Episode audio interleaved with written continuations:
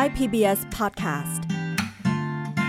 เชื่อมโลกให้กว้างไกล เชื่อมใจให้ใกล้กัน ชวนร่วมเดินทางไปกับเราสองคน พึ่งและพลอยในรายการเพื่อนสนิทค่ะ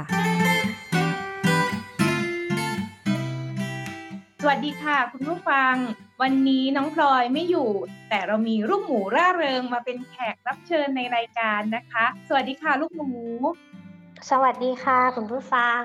ชื่อลูกหมูนะคะหัตไทยรัฐจตุรวัฒนาค่ะ ลูกหมูมีความสามารถในการเขียนกวีมาก วันนี้ที่ชวนลูกหมูมาเนี่ยเพราะว่าอยากจะให้ลูกหมูมาสร้างแรงบันดาลใจให้กับผู้ฟังนะคะ ที่ฟังรายการของเราอยู่ว่า การเป็นกวีตาบอดนะคะ เส้นทางของลูกหมูมาได้ยังไง เดี๋ยวเราจะขอมาย้อนให้คุณผู้ฟังได้รู้จักความสัมพันธ์ระหว่าง พึ่งนะคะ แล้วก็ลูกหมูนะคะว่าเรารู้จักกันได้ยังไง เมื่อกี้ลูกหมูจะเรียกพึ่งว่าครูพึ่งนะคะ เพราะว่าพึ่งเคยทำโครงการนะคะ โครงการชื่อว่านักเขียนตาบอดนะคะ แล้วก็เว็บไซต์ชื่อปลายแมกกาซีนออนไลน์แล้วน้องลูกหมูเป็นหนึ่งในนักเรียนในโครงการนี้ค่ะ ลูกหมูมีนามปากกาว่าอะไรคะนามปากกาในการเขียนบทกวีคือรินศรัทธาการจนวตีค่ะ ชื่อนี้ท่านได้แต่ใดมาคะ ก็คำว่ารินศรัทธาเนี่ยมีกวีอาวุโสผู้ล่วงลับท่านหนึ่งอะค่ะ ท่านเขียนมอบไว้ให้ ส่วนคำว่าการจนวตีอะค่ะมาจากนามของบุคคลที่ลูกหมูรักเคารพสองท่านคำว่าการจนะมาจากชื่อของคุณส่วนธิการการจนาเป็นกวีชั้นครูผู้ล่วงลับ ซึ่งลูกหมูรักในงานเขียนของท่านมาก ส่วนคำว่าวตีมาจาก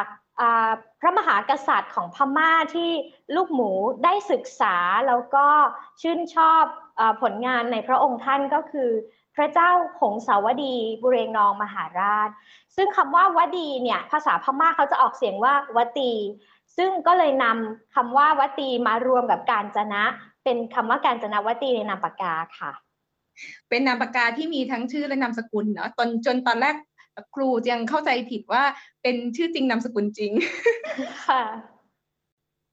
แล้วบทกวีเล่มแรกที่รวมเล่มชื่ออะไรนะคะ เล่มแรกชื่อรินศรัทธาค่ะ เล่มนี้รวมรวมปีห้าเจ็ดค่ะ เล่มนี้รวมเพื่อเป็นอนุสรณ์ให้กับคุณสนธิการการจนาครูกวี ผู้ล่วงลับท่านเสียชีวิตด้วยด้วยอายุ 48 ปี ด้วยอุบัติเหตุหลังจากการกลับมาจากการบรรยายบทกวีให้นักศึกษาฟัง ซึ่งลูกหมูก็เขียนเป็นบทกวีทั้งหมด 48 สำนวน เพื่อที่จะบูชาครูท่านนะคะค่ะ แล้วหลังจากนั้นก็มีรวมเล่มอีกนะอยากให้ลูกหมูช่วยเล่าว่าแต่ละเล่มมีที่มายังไงและช่วงเวลาที่เราผลิตผลงานตรงนั้นออกมาคือช่วงปีไหนคะเล่มรินศรัทธาเนี่ยก็คือได้รับความกรุณาจากผู้ใหญ่ในสมาคมกวีร่วมสมัยนะคะ ตอนนั้นลูกหมูเพิ่งจะเรียนจบปริญญาตรี เกียรตินิยมอันดับหนึ่งนิเทศศาสตร์ของมหาวิทยาลัยราชภัฏนครปฐมแล้วผู้ใหญ่ท่านก็บอกว่าอยากจะให้ของขวัญวันรับปริญญา ท่านก็เลยขอต้นฉบับไปพิมพ์เป็นหนังสือ ซึ่งเนื้อหาในเล่มรินศรัทธาเนี่ยจะเป็นกรอนในส่วนที่ลูกหมูเขียน คัดสรรจากช่วงมัธยม ช่วงมหาวิทยาลัย ซึ่งมันก็อาจจะเป็นแนวแนวกลอนรักหนุ่มสาว สายลมแสงแดด หรือว่าเป็นความฝันใฝ่ของของวัยนั้นนะคะส่วนต่อมาก็จะเป็นเล่มสองชื่อว่าทุกขณะกระจ่างชัดสัมผัสใจ เล่มนี้ก็ได้รับความกรุณาจากท่านอาจารย์ ชมัยพรแสงกระจ่าง ท่านให้เกียรติเป็นที่ปรึกษาแล้วก็ผู้เขียนคำนิยมนะคะ แล้วเล่มนี้ท่านอาจารย์ชมัยพรเป็นคนคัดสรรบทกวีเองค่ะเนื้อหาก็จะเป็นเรื่องของ ที่ลูกหมูเขียนถึงความรู้สึกนึกคิดของตัวเอง เขียนถึงผู้อื่น เขียนถึงสัพสรรพสัตว์ทั้งหลายด้วยนะ เขียนถึงสุนัขจร เขียนถึงเสือ สมมุติว่าเราเขียนถึงสุนัขจรอะ บางทีสุนัขจร เรามองเห็นว่าเขาถูกทิ้งน่าสงสาร แต่เราเขียนอีกมุมหนึ่งคือ หมาจรบางตัว เขารู้สึกว่าเจ้าของไม่รักเขา เขาขอมาเป็นหมาจรอะ ยังจะรู้สึกดีกว่าที่เจ้าของทิ้งทิ้งคว้างๆอะไรอย่างเงี้ยค่ะ เล่มล่าสุด เล่มล่าสุดชื่อดวงตากวีค่ะ เล่มนี้ก็มีความมีความพิเศษตรงที่ว่าคำว่าดวงตากวีอะค่ะ เป็นชื่อบทความที่อาจารย์นวรัตน์พงไพบูลท่านเคยเขียนถึงลูกหมู เมื่อปี 2557-58 ลงในมติชนสุดสัปดาห์เนี่ยค่ะ แล้วลูกหมูรู้สึกว่าลูกหมูประทับใจกับชื่อนี้จังเลย ก็เลยนำมาตั้งเป็นชื่อหนังสือดวงตากวี งานในเล่มก็จะเป็นงานที่อาจารย์นวรัตท่านแนะนำสั่งสอนในหลาย ๆ บทกวีที่เวลาเขียนขียนมันเขียนการบ้านนะคะ เขียนการบ้านเราก็จะนำไปส่งท่าน แล้วท่านก็จะแนะนำกลับมาว่าต้องแก้ตรงนี้หรือว่าตรงนี้ดีแล้ว ก็จะรวมรวมงานที่ส่งให้ให้ท่านนะคะ รวมเป็นเล่มนี้ชื่อว่าดวงตากวีมอบเป็น สัญลักษณ์แห่งการขอบคุณให้กับอาจารย์นวรัตน์ค่ะ เส้นทางของลูกหมูมาได้ยังไง อยากให้ลูกหมูเล่าให้คุณผู้ฟังฟังค่ะ จริงๆคือต้องต้องย้อนไปเล่านิดนึงอะนะคะ ว่าลูกหมูเนี่ยเป็นคนที่มาตาบอดในภายหลังก็คืออตาบอดเมื่ออายุ 14 ปี การที่เราเคยมองเห็นมาก่อน แล้วต้องมาตาบอดอะมันเป็นความรู้สึกที่เคว้งคว้างว่างเปล่ามาก มันเหมือนเราจมลงไปในทะเลที่มันไม่มีจุดสิ้นสุดอะคะ่ะ มันมันมืดมิดมากๆ แล้วณเวลานั้นอะเราเราเหมือนต้องการแค่แสงสว่างเล็ก ๆ เล็กที่สุดแค่เพียงจุดเดียวเท่านั้นน่ะ มันก็จะทำให้เราสามารถมีชีวิตอยู่ต่อไปได้แล้ว ในวันที่เรากำลังนั่งเหงาเงาเศร้าๆอะค่ะ ก็มีคุณครูผู้สอนวิชาภาษาไทยอะค่ะ ในในตอนมัธยมอะนะคะ ท่านก็เดินเข้ามาแล้วบอกว่าอ่านหนังสือกัน แล้วความมหัศจรรย์ก็คือท่านอ่านกวีนิพนธ์ให้ฟังค่ะ ซึ่งณเวลานั้นอะลูกหมูอายุ 14-15 เนี่ยไม่เข้าใจงานกวีนิพนธ์ที่มีความละเอียดละเมียดละไมได้มากมายอะไรนะแต่สิ่งที่พิเศษก็คือว่าทุกคำที่คุณครูท่านอ่านให้ฟังเนี่ยมันเข้าไปอยู่ในใจ มันกลับสะท้อนออกมาเป็นภาพเคลื่อนไหวในใจให้ลูกหมูได้มองเห็นตามถ้อยคำที่คุณครูอ่าน มันเหมือนแสงสว่างเล็กๆ แค่เพียงจุดเดียว แล้วมันมันอาจจะมีความพิเศษตรงที่ว่าใจเราอะมันว่างเปล่าอยู่แล้วอะแค่แสงสว่างนั้นนะคะ เราคว้าไว้เป็นหลักเลย ดังนั้นเมื่อลูกหมูได้รับแสงสว่างจากบทกวี ลูกหมูก็รักในงานกวีนิพนธ์มาก แล้วความโชคดีก็คือคุณครูผู้สอนวิชาภาษาไทยอะค่ะ ท่านส่งเสริมสนับสนุน มีอยู่ครั้งหนึ่งตอนมัธยมศึกษาปีที่5 ครูท่านก็พาไปเข้าค่ายค่ายหนึ่ง ชื่อว่าค่ายยุวกวีศรีศิลป์เป็นค่ายอบรมให้เด็กแต่งกลอนอะนะคะ แล้ววันสุดท้ายก็คือวันปิดค่ายเนี่ยก็จะมีอาจารย์นวรัตน์พงไพบูลท่านมาเป็นวิทยากรปิดค่าย แล้วตอนนั้นท่านอ่านบทกวี ลูกหมูรู้สึกดื่มด่ำล้ำลึกไปกับบทกวีที่ท่านอ่านมากๆ แล้วเราอยากรู้ว่าทำยังไงเนาะถึงจะเขียนกลอนได้อย่างนั้นบ้าง ก็เลยไปกราบเรียนถามท่านอาจารย์ว่าทำอย่างไร ลูกหมูถึงจะพอจะเขียนกลอนได้ ซึ่งตอนนั้นนั่งยังเขียนไม่เป็นเลยนะคะ แต่ท่านอาจารย์นวรัตน์ก็บอกว่าทำได้แต่ต้องเขียนกรอนทุกวันอย่างน้อยวันละหนึ่งบทนะ ซึ่งคำพูดของท่านอาจารย์ในในณขณะนั้นน่ะ ลูกหมูไม่เชื่อคำสอนนี้เลย เพราะว่าเรารู้สึกว่ามันเป็นไปไม่ได้ แต่สิ่งหนึ่งที่ทำให้ลูกหมูเขียนกรอนทุกวันวันละหนึ่งบทจากวันนั้นเป็นต้นมาจนวันนี้ คือในน้ำเสียงของท่านอาจารย์อะ มันมีความเชื่อมั่นบางประการที่ลูกหมูที่ที่ลูกหมูฟังแล้วรู้สึกว่าอาจารย์เชื่อว่าเราทำได้ ลูกหมูเชื่อในความเชื่อของอาจารย์เท่านั้น จึงตั้งใจฝึกเขียนเรียนรู้มาจนวันนี้ค่ะสิบห้าสิบหกปีได้แล้วค่ะ เขียนก่อนทุกวันทุกวันค่ะ ไม่ไม่มีหยุดเลยค่ะ แต่ว่าอาจจะต่างกันไปอย่างวันนี้เขียนสีบรรทัดเอ่อวันอีกวันหนึ่งอาจจะมีเรื่องยาวๆที่อยากเล่าก็อาจจะเขียนสักห้าหกบทหรืออะไรอย่างเงี้ยค่ะ มันก็จะต่างกันไปแต่ว่าก็คือเขียนในทุกวันค่ะ ลูกหมูหาแรงบันดาลใจมาจากไหนคะในการเขียนบทกวีของตัวเอง แรก ๆก็ยากมากเลยค่ะครูพึ่ง เพราะว่าเราจะเขียนอะไรหาเรื่องอะไรมาเขียนให้ได้ทุกวันนะ กับกับเด็กอายุสิบหกที่ที่เรียนหนังสือเล่นกับเพื่อนกับบ้านมันไม่มีอะไรให้เขียนนะคะ ก็ยังสงสัยว่าหาอะไรมาเขียนได้ทุกวัน แรก ๆ คิดไม่ออกเหมือนกันค่ะว่าจะเขียนอะไร เขียนขียนถึงคนรอบๆตัวจนไม่มีใครจะให้เขียนแล้ว แล้วก็ขยับมาเขียนเรื่องความรู้สึกตัวเอง รู้สึกอะไรอย่างไร เบื่อเบื่อวิชาเลขก็เขียน กินอาหารโรงอาหารไม่อร่อยก็เขียนพ อเราเขียนไปเรื่อยๆ จากที่ไม่มีเรื่องจะเขียนนะคะ มันกลายเป็นว่าเออทุกองศาของชีวิตเราอะ่ะ มันเป็นประเด็นให้เราเขียนได้ทั้งนั้นเลย แค่เรามองให้เห็นประเด็นนั้นเท่านั้นเองค่ะ อืม ซึ่งตรงเนี้ยมีใครสอนลูกหมูไหมว่าประเด็นมันอยู่ตรงไหนหรือว่าลูกหมูเรียนรู้จากการที่เขียนไปเรื่อยๆ ไม่มีอะไรจะเขียนก็กลายเป็นว่าทุกอย่างก็กลายเป็นประเด็นได้ ความรู้สึกเราจะบอกเองอะค่ะ เราอินกับอะไร อืม เราก็เขียนตามความรู้สึกนั้นเลยอะค่ะ มันอาจจะไม่ได้เป็นความพิเศษ มันอาจจะเป็นความหดหู่มากๆ อย่าง โดนแม่บ่นนะคะ แต่มันเป็นความรู้สึกที่มัน มันขึ้นมาในใจเราให้เรากระทบอะค่ะ เป็นความรู้สึกที่กระทบใจ แล้วก็เอาไอ้ความกระทบใจเนี้ยมาเขียน เราเขียนกรอนบ่นกลับไงคะ แต่แม่จะไม่มีโอกาสได้รู้เพราะเราบ่นในกรอนไงคะ อืม อันนี้เป็นวิธีการระบายออกของตัวเองใช่ไหม ใช่เลย ทุกเรื่องเลยค่ะ แสดงว่าแรงบันดาลใจมันก็อยู่ในความรู้สึกเราในชีวิตประจำวันเนี่ยแหละเนาะใช่ค่ะ ลูกหมูเขียนงานมาถึงปัจจุบันหรือว่าสร้างสรรค์ทุกอย่างมาจนวันนี้เพราะเหตุผลสองประการรักบทกวีกับศรัทธาครูกวี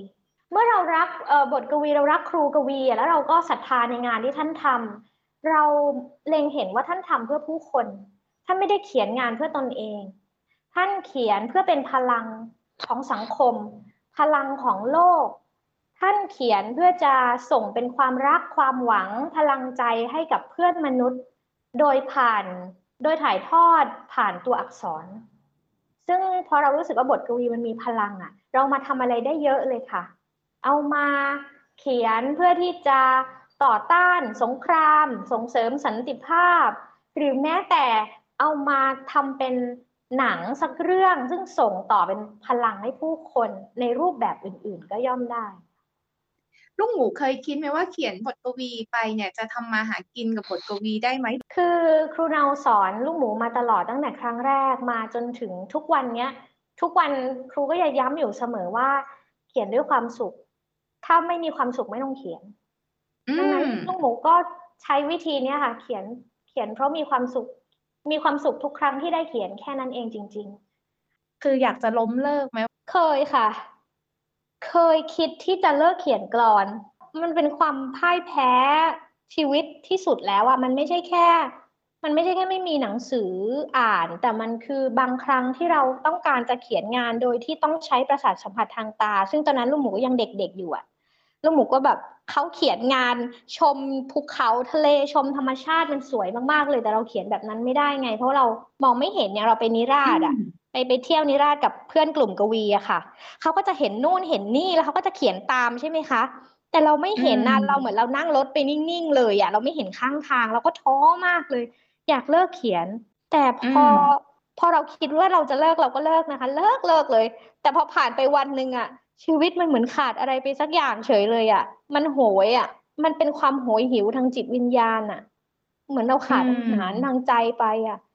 เราก็ทิ้งไม่ได้อะ่ะ มันรักมันอยู่ในลมหายใจอยู่ในชีวิตแล้วอะค่ะหนูก็ทิ้งมันไม่ได้หนูก็ต้องกลับมาเขียนเหมือนเดิมอย่างเงี้ยค่ะ สิ่งที่ลูกหมูบอกเนี่ย มันคือการมองเลยไปจากเรื่องของการมองเห็นด้วยด้วยตาแล้วเนาะแรงบันดาลใจของลูกหมู หลังจากนั้นก็คือเป็นเรื่องของทางจิตวิญญาณใช่ไหมคือเราไม่ต้องมองเห็นเหมือนคนอื่นก็ได้ คือคือคือท่านอาจารย์นวรัตน์สอนลูกหมูเสมอว่า การเขียน งานเขียนทุกชนิดเลยอะค่ะ ไม่ใช่ให้กวีนิพนธ์คือเขียนจากความรู้สึกนึกคิด รู้สึกคือปัจจุบันนึกคืออดีต คิดคืออนาคต มันไม่หนีไปจากสามสิ่งเนี้ยแล้วแน่นอนว่าสามสิ่งเนี้ยไม่ต้องใช้ตา อืมพอหลังจากที่ลูกหมูได้รับคำสอนเนี้ยค่ะ ไม่มีวันไหนที่หวาดกลัวกับการตาบอดอีกเลยอะค่ะ ฟังแล้วก็รู้สึกดีใจ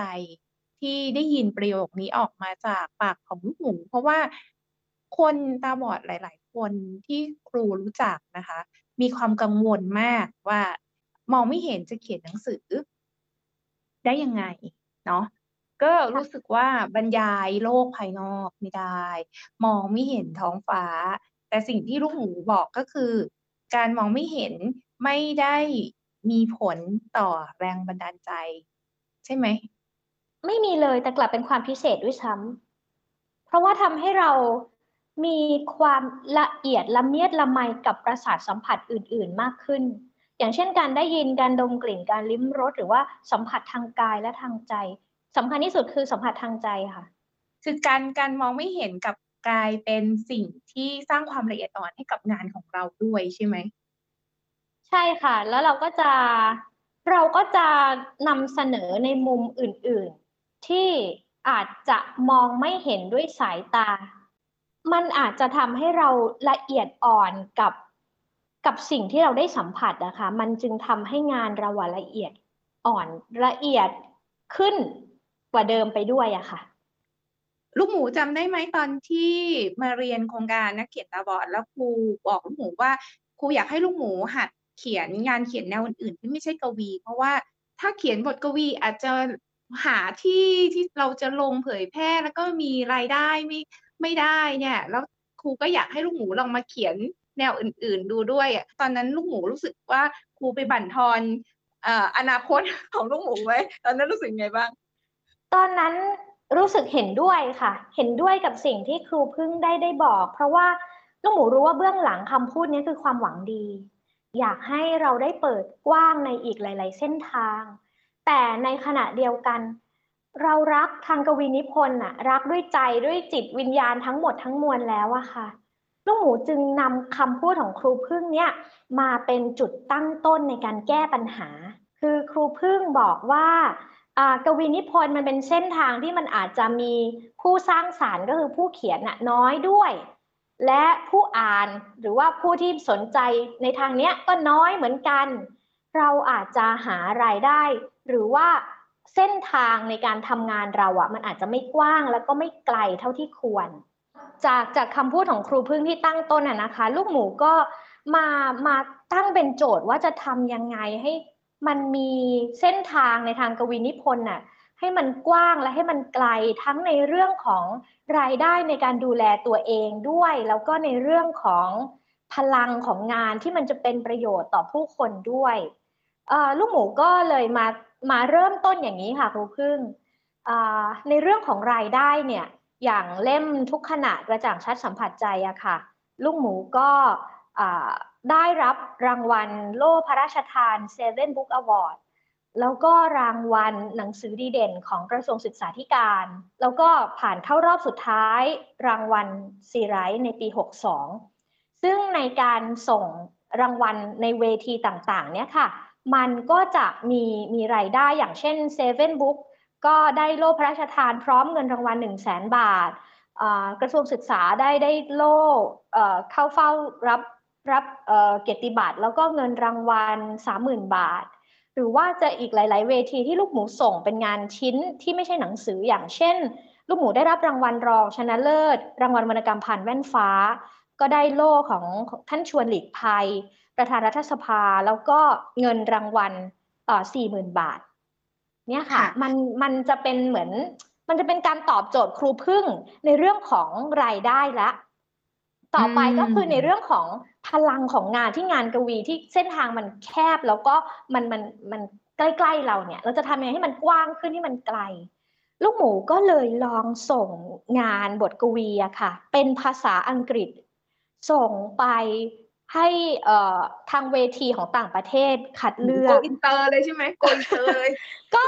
ก็ครูครูบอกว่าทำยังไงก็ได้อะค่ะ ให้มันให้มันไกลอะพหนูเอาคำว่าไกลของครูอะมานั่งตีโจทย์ไงคะถ้าไกลมันก็ต้องไกลจากประเทศไทยดิครั้งแรกที่ที่ส่งไปของต่างประเทศเนี่ย ก็คือส่งไปงานนิทรรศการศิลปะ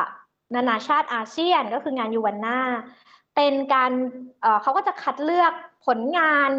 อาร์ตอะค่ะศิลปะทุกแขนงเลยค่ะ ไม่ใช่แค่กวีนิพนธ์ทุกแขนงจากกวีนักวาดภาพนักถ่ายภาพอะไรอย่างเงี้ยของทุกประเทศในอาเซียน แล้วงานของลูกหมูก็บังเอิญได้รับได้รับเลือกอเป็นบทกวีที่มีทั้งภาษาไทยแล้วก็ภาษาอังกฤษนั่นมันทำให้ลูกหมูรู้สึกว่า โอ้ ภาษามัน เราอาจจะเคยมองว่าภาษาอังกฤษมันอาจจะเป็นอุปสรรคกับกับเราอะค่ะ ซึ่งเราเขียนกรอนฉันทลักษณ์ไทยๆของเราแบบเนี้ย แล้วเราจะไปเราจะไปแบบอังกฤษได้อย่างไร แต่พอลูกหมูมองกลับกันลูกหมูกลับมองว่าคำว่ากำแพงอะถ้าเรามองแนวตั้งเราจะเห็นเป็นกำแพงใช่ไหมคะครูพึ่งใช่แต่เรามองอีกแนวหนึ่งมันจะกลายเป็นเส้นทางเรียบๆให้เราเดินไงคะโอ้โหถ้าเราเอากำแพงลงมานอนอะมันจะกลายเป็นสะพาน มันจะกลายเป็นสะพานเชื่อม เชื่อมเรากับโลก เนี่ยค่ะ เท่านี้เป็นการตอบคำถามที่ครูพึ่งให้โจทย์ที่ดีมากมาให้ตั้งแต่วันนั้น แล้วลูกหมูก็นำโจทย์ของครูพึ่งเนี่ยมาแกะมาคลี่คลายมาหาคำตอบ แล้วคำว่าสะพานเชื่อมโลกอะมันเป็นคำตอบที่โจทย์ของครูพึ่งได้อะค่ะ แต่เดี๋ยวนะลูกหมูลูกหมูพูดมันเหมือนง่ายไงเอาภาษากรอนไทยไปเป็นอังกฤษแต่ในความเป็นจริงแล้วอะลูกหมูต้องหาองค์ความรู้ ในการแต่งกรอนภาษาอังกฤษด้วยสิตอนแรกอะค่ะพอครั้งแรกที่ที่ส่งไปงานศิลปะอาเซียนเนี่ยก็จะมีอาจารย์ท่านหนึ่งซึ่งก็จะช่วยดูเรื่องภาษาให้ในการในการแปลก็มานั่งแปลกัน ซึ่งพอเราแปลส่งไปครั้งนั้นแล้วอะค่ะ สิ่งที่ลูกหมูได้กลับมาคือเพื่อนไงคะเพื่อนที่เป็นชาวต่างชาติ เพื่อนที่ที่เป็นเอ่อคนทำงานศิลปะด้วยกัน นั่นแหละค่ะ พอเราได้เพื่อนอะเหมือนเราได้สิ่งล้ำค่าในชีวิตเลยเราก็จะได้มุมมองดีๆ ได้ได้คนที่ปรึกษา ได้ได้เพื่อนมาอย่างเงี้ยค่ะ มันจะทำให้เรารู้สึกว่านอกจากความรู้ในอินเทอร์เน็ต นอกจากครูบาอาจารย์ที่เราสามารถขอคำปรึกษาได้แล้ว เรายังมีเพื่อนที่เป็นชาวต่างชาติจริงๆอะให้เราได้พูดคุยแลกเปลี่ยนทัศนะ เนี่ยค่ะ เป็นวิธีการเรียนรู้ของลูกหมูอะค่ะลูกหมูรู้ไหมว่าครูเนี่ย เฝ้ามองดูเส้นทางการเติบโตของลูกหมูอยู่เงียบๆด้วยความไม่ไม่รู้เงียบปะนะก็พยายามก็เข้าไปให้กำลังใจอยู่ด้วยนะ ก็คือครูครูเฝ้าดูเส้นทางเติบโตของลูกหมูนับจากวันที่เรารู้จักกันอย่างภาคภูมิใจมาก ๆ นะคือครูรู้สึกว่า ครูไม่ได้เป็นคนสอนลูกหมูให้เขียนก่อนเราพกวีหรอกเพราะว่าครูเองก็ยังเขียนสู้ลูกหมูไม่ได้นะ แต่สิ่งที่ครูรู้สึกว่าครูพยายามจะให้ลูกหมูก็คือ ให้แรงขับ แรงแรงขับ แรงกระตุ้น ให้ลูกหมูอะไปไปต่อให้ไกลๆเพราะว่าครูเนี่ยทำงานกับผู้พิการโดยเฉพาะคนตาบอดมาหลายปีแล้วเนาะแล้วครูรู้สึกว่า ครูไม่อยากปฏิบัติกับคนตาบอด ให้เขารู้สึกว่าเขาน่าสงสาร แต่ครูอยากอยากเห็นแรงขับของเขาที่เขาจะต้องขึ้นมาให้คนทั่วไปในสังคมรู้ว่าความพิการมันไม่ได้เป็นอุปสรรคต่อการใช้ชีวิต แล้วลูกหมูเองเนี่ย เป็นคนหนึ่งที่ครูรู้สึกว่า ครูภูมิใจที่ลูกหมูพิสูจน์ได้เพราะทุกวันนี้เวลาครูคุยกับลูกหมูครูไม่ได้รู้สึกว่าลูกหมูตาบอดครูไม่ได้รู้สึกว่าลูกหมูมองไม่เห็น ลูกหมูแต่งกรอนได้ดีกว่าครูด้วยซ้ำเนาะแล้วก็ครูเห็นว่าลูกหมูอะมีคุณสมบัติอย่างหนึ่งที่ครูอยากให้หลาย ๆ คนมีก็คือ ความไม่ย่อท้อเพราะว่าลูกหมูจะพยายามหาทางไปต่อได้ อันนี้คือสิ่งที่ครูภูมิใจค่ะ ดีใจค่ะดีใจที่ที่ครูพึ่งยังยังคอยเฝ้ามองอยู่เสมอแล้วก็ กำลังใจอะค่ะกำลังใจมันเป็นสิ่งสำคัญมาก ๆ ในวันที่ลูกหมูท้อลูกหมู ลูกหมูท้อบ่อยๆ กว่าจะมาถึงวันนี้เนี่ยก็ไม่ไม่ง่ายเลย ต้องยอมรับว่าลูกหมูตาบอดอะความตาบอดมันมันส่งผลมันส่งผลเหมือนกัน เพราะว่าลูกหมูจะต้องศึกษางานกวีนิพนธ์โบราณ แล้วลูกหมูอ่านหนังสืออย่างไรล่ะ ความตาบอดอะมันมีอุปสรรค ยังไงในการที่จะเดินบนเส้นทางสายนี้บ้าง อุปสรรคของลูกหมูเลยก็คือการอ่านหนังสืออะค่ะ เพราะว่าอย่างงานฉันทลักษ์โบราณอะมันมันไม่ไม่มีในไม่มีในหนังสือเสียง หรือว่าหนังสืออักษรเบรลอยู่แล้วอะค่ะ แล้วหนังสือโบราณเนี่ยคนทั่ว ๆ ไปยังอ่านยากเลยค่ะ อย่างแบบตัวอักษรหรือว่าวิธีการเขียนที่มันไม่ใช่ปัจจุบัน แล้วอย่างเราซึ่งเป็นคนตาบอดเนี่ย อืมยากมาก ๆ ค่ะ ที่จะเรียนรู้ในสิ่งเหล่านั้น แต่ว่าณปัจจุบันวิธีการแก้ปัญหาหนึ่ง ซึ่งมันอาจจะไม่ได้ร้อยเปอร์เซ็นต์นะคะ ก็คือลูกหมูก็จะ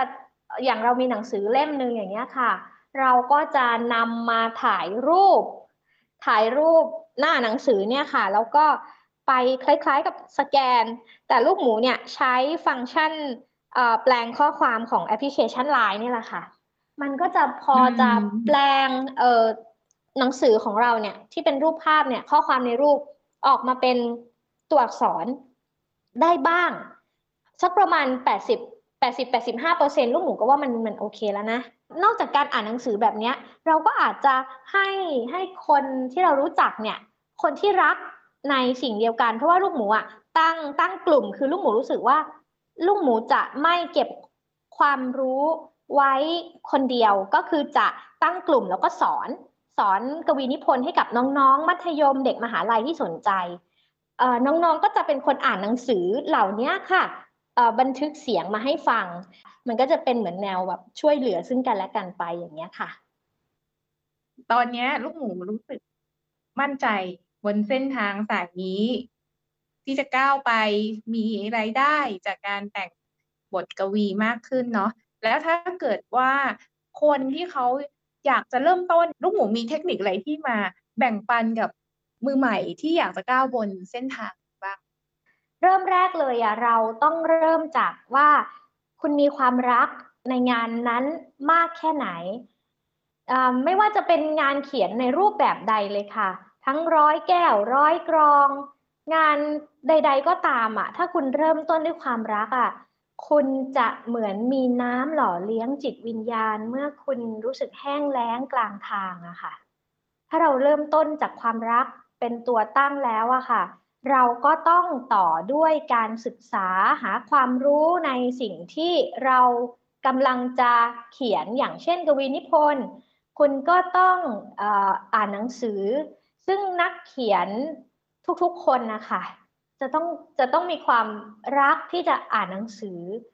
อ่านทุกประเภทนะคะ ลูกหมูไม่ได้อ่านแค่งานกวีนิพนธ์อย่างเดียว ลูกหมูอ่านไปเรื่อยๆ อะไรก็ได้ที่เราสนใจเราก็อ่านพอเราอ่านงานเขียนของอนักเขียนต่างๆ ที่นำเสนอมุมมาให้อะ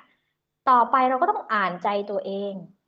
อ่านความรู้สึกนึกคิดของตัวเองให้ออกวันนะตอนเนี้ย เราถ้าเป็นภาษาที่จะเข้าใจกันง่ายคือเราอินอยู่กับเรื่องอะไร หรือว่าเรื่องอะไรที่มันมากระทบใจเรา ทั้งเรื่องของเศรษฐกิจการเมืองสังคม หรือแม้แต่สายลมแสงแดดพอเรารู้แล้วว่า เรามีเรื่องไหนมากระทบใจ เราก็นำมาเขียนเลยค่ะ ไม่ว่าคุณจะเขียนเป็นฉันทลักษ์โครงฉันกาบกลอน หรือว่าจะนำเสนอในรูปแบบของกลอนเปล่า ขอให้รูปแบบเหล่านั้นน่ะนำมา รับใช้เนื้อหาที่คุณจะนำเสนอให้ได้ลงตัว เขียนอะไรก็ได้อะค่ะ เขียนด้วยความซื่อตรงต่อความรู้สึกของตัวเอง แล้วถ้าเป็นลูกหมูเนี่ย ลูกหมูก็จะมองว่าเราเขียนเพื่อที่จะส่งต่อเป็นความหวัง ส่งต่อเป็นพลังสันติภาพให้กับเพื่อนมนุษย์และโลก และสิ่งหนึ่งซึ่งอยากให้ทุกคนตระหนักตระหนักคิดไว้เลยว่า ภาษามันไม่มีกำแพง ต่อให้คุณนั่งเขียนงานเป็นภาษาไทยเนี่ย ปัจจุบันนี้งานภาษาไทยของคุณน่ะ ก็ได้รับการแปลไปเป็นงานอื่น ๆ ได้ ถ้างานคุณมีพลังทั้งงานคุณน่ะ มันมีความพิเศษ ดังนั้นในเรื่องของคือตอนแรกอะค่ะลูกหมูอยากให้ อันนี้เป็นมุมมองของลูกหมูนะ อยากให้เราอย่าเพิ่งโฟกัสว่าเราจะมีรายได้กับมันไหม คุณอาจจะเขียนบทกวีเป็นงานอดิเรกก็ได้ค่ะ แต่ถ้าคุณเขียนด้วยความรักความชอบแล้วฝึกฝนอย่างจริงจัง ไม่หยุดที่จะเรียนรู้เนี่ยแล้วงานคุณมันมีพลังไปได้ไกลสุดไกลแสนไกลอะ่ะ คุณไม่ต้องห่วงหรอกรายได้มันจะมาหาคุณเอง เพราะว่าลูกหมูก็ใช้ทั้งชีวิตในเส้นทาง 16 ปีเนี่ยพิสูจน์แล้วค่ะ ว่าเราเราเขียนเพื่อพลังของงานเขียนไปเถอะค่ะ ไม่ต้องห่วงเรื่องรายได้เลยค่ะ การจะทำงานเขียนอะมันต้องเริ่มต้นจากความรักเนาะ อย่าไปหวังเรื่องรายได้เป็นตัวตั้งใช่ไหมคะ ใช่ค่ะเพราะฉะนั้นก็เราก็ต้องมีงานอีกงานหนึ่งที่เลี้ยงชีพเราเนาะเพื่อเราจะหล่อเลี้ยงความรักของเราตรงนี้ไปได้ จนวันที่เราฝึกฝนเติบโตบนเส้นทางนี้ มันก็จะตอบแทนเป็นรายได้ให้กับเราเองในอนาคตเราเราทุ่มเทกับมันจริง ๆอะกวีนิพนธ์จะตอบแทนเราไม่ใช่แค่รายได้อย่างเดียว ตอบแทนเราในทุกมิติของชีวิต แล้วคุณวางใจได้เลยว่ารายได้มันมัน มันเพียงพอในการเลี้ยงชีวิตอะค่ะ ค่ะ ลูกหมูฟังมาถึงตอนนี้แล้วนะ มันดูเป็นความสำเร็จเนาะค่ะแต่เส้นทางเนี้ยครูครูเชื่อว่าลูกหมูไม่ได้ไม่ได้โปรยด้วยกลีบกุหลาบเนาะโดยเฉพาะการที่เราเป็นคนตาบอด สิ่งที่ท้อที่สุดคือวันที่ได้รางวัลอะวันที่ได้รางวัลพระราชทาน แล้วมีคนมาพูดให้รู้สึกว่า เธอไม่ได้มีความสามารถหรอกกรรมการก็สงสารเธอที่เธอตาบอด เจ็บที่สุดกว่าทุกคำค่ะทัศนคติของผู้คนอะ มันมันสำคัญมาก แล้วถ้าสมมุติว่าคุณพูดอาจจะพูดไปโดยที่ไม่ได้คิดอะไรไปมากกว่านั้นน่ะ แต่คำพูดของคุณอะ ถ้าเป็นคนพิการที่ใจเขาไม่ได้แข็งแรงมากพอค่ะ เขาอาจจะจบเลยก็ได้นะ มันมันทำลายชีวิตคนได้เลยอะ เราต้องยอมรับว่าสังคมไทยอะยังมีคนที่คิดแบบนี้อยู่นะแต่ครูเชื่อว่าถ้าคนพิการลุกขึ้นมา แสดงศักยภาพของตัวเองมากขึ้นเรื่อยๆอะครูคิดว่าคำพูดเหล่านี้มันจะลดลง ตอนที่ได้ได้คำพูดเจ็บๆคำนั้นมาหนูตัดสินใจเขียนงานส่งพานแว่นฟ้าเลยค่ะพานแว่นฟ้าไม่ใช่แค่ไม่รู้เออไม่รู้ว่าเราเป็นคนตาบอด แต่ไม่รู้ชื่อด้วยค่ะว่าเราเป็นใคร เพราะเขาปิดชื่อหมด แต่อย่างงานหนังสือมันรู้ไงคะว่าใครเขียน หนูก็เลยต้องพิสูจน์ด้วยพานแว่นฟ้าไงคะณปัจจุบันเนี้ย หนูไม่มีอะไรมากระทบหนูหนูมีชีวิตอยู่เพื่อสร้างงานอย่างเดียวเลยค่ะเราก็คุยกันมาหลายประเด็นมากแล้ว วันนี้สำหรับแขกรับเชิญ คนพิเศษของเรานะคะน้องพลอยไม่อยู่ลูกหมูล่าเริงใช่ไหมคะใช่ค่ะก่อนที่จะลาคุณผู้ฟังไป ลูกหมูมีอะไรอยากจะฝากบอก คนที่ได้ฟังรายการนี้อยู่ อขอเน้นย้ำในเรื่องของความเข้าใจว่าคนพิการทุกๆ คนเลยอะค่ะ ทุกประเภทเลยก็คือ คนธรรมดาคนนึงเป็นคนที่มีรักโลภโกรธหลง เป็นคนดี เป็นคนไม่ดี มีความรู้สึกนึกคิดเหมือนกันหมดเลย อยากให้มองว่าทุกๆคนเท่าเท่ากับคุณในในด้านนี้ค่ะ This is Thai PBS Podcast ค่ะ วันนี้ก็ต้องขอบคุณลูกหมูมากเลยที่มาเป็นแขกรับเชิญในรายการนะคะ วันนี้เราสองคนลาคุณผู้ฟังไปก่อนนะคะ สวัสดีค่ะ สวัสดีค่ะ ติดตามรายการได้ทางเว็บไซต์และแอปพลิเคชันของไทย PBS Podcast Spotify SoundCloud Google Podcast Apple Podcast และ YouTube Channel ไทย PBS Podcast Thai PBS Podcast View the world via the voice.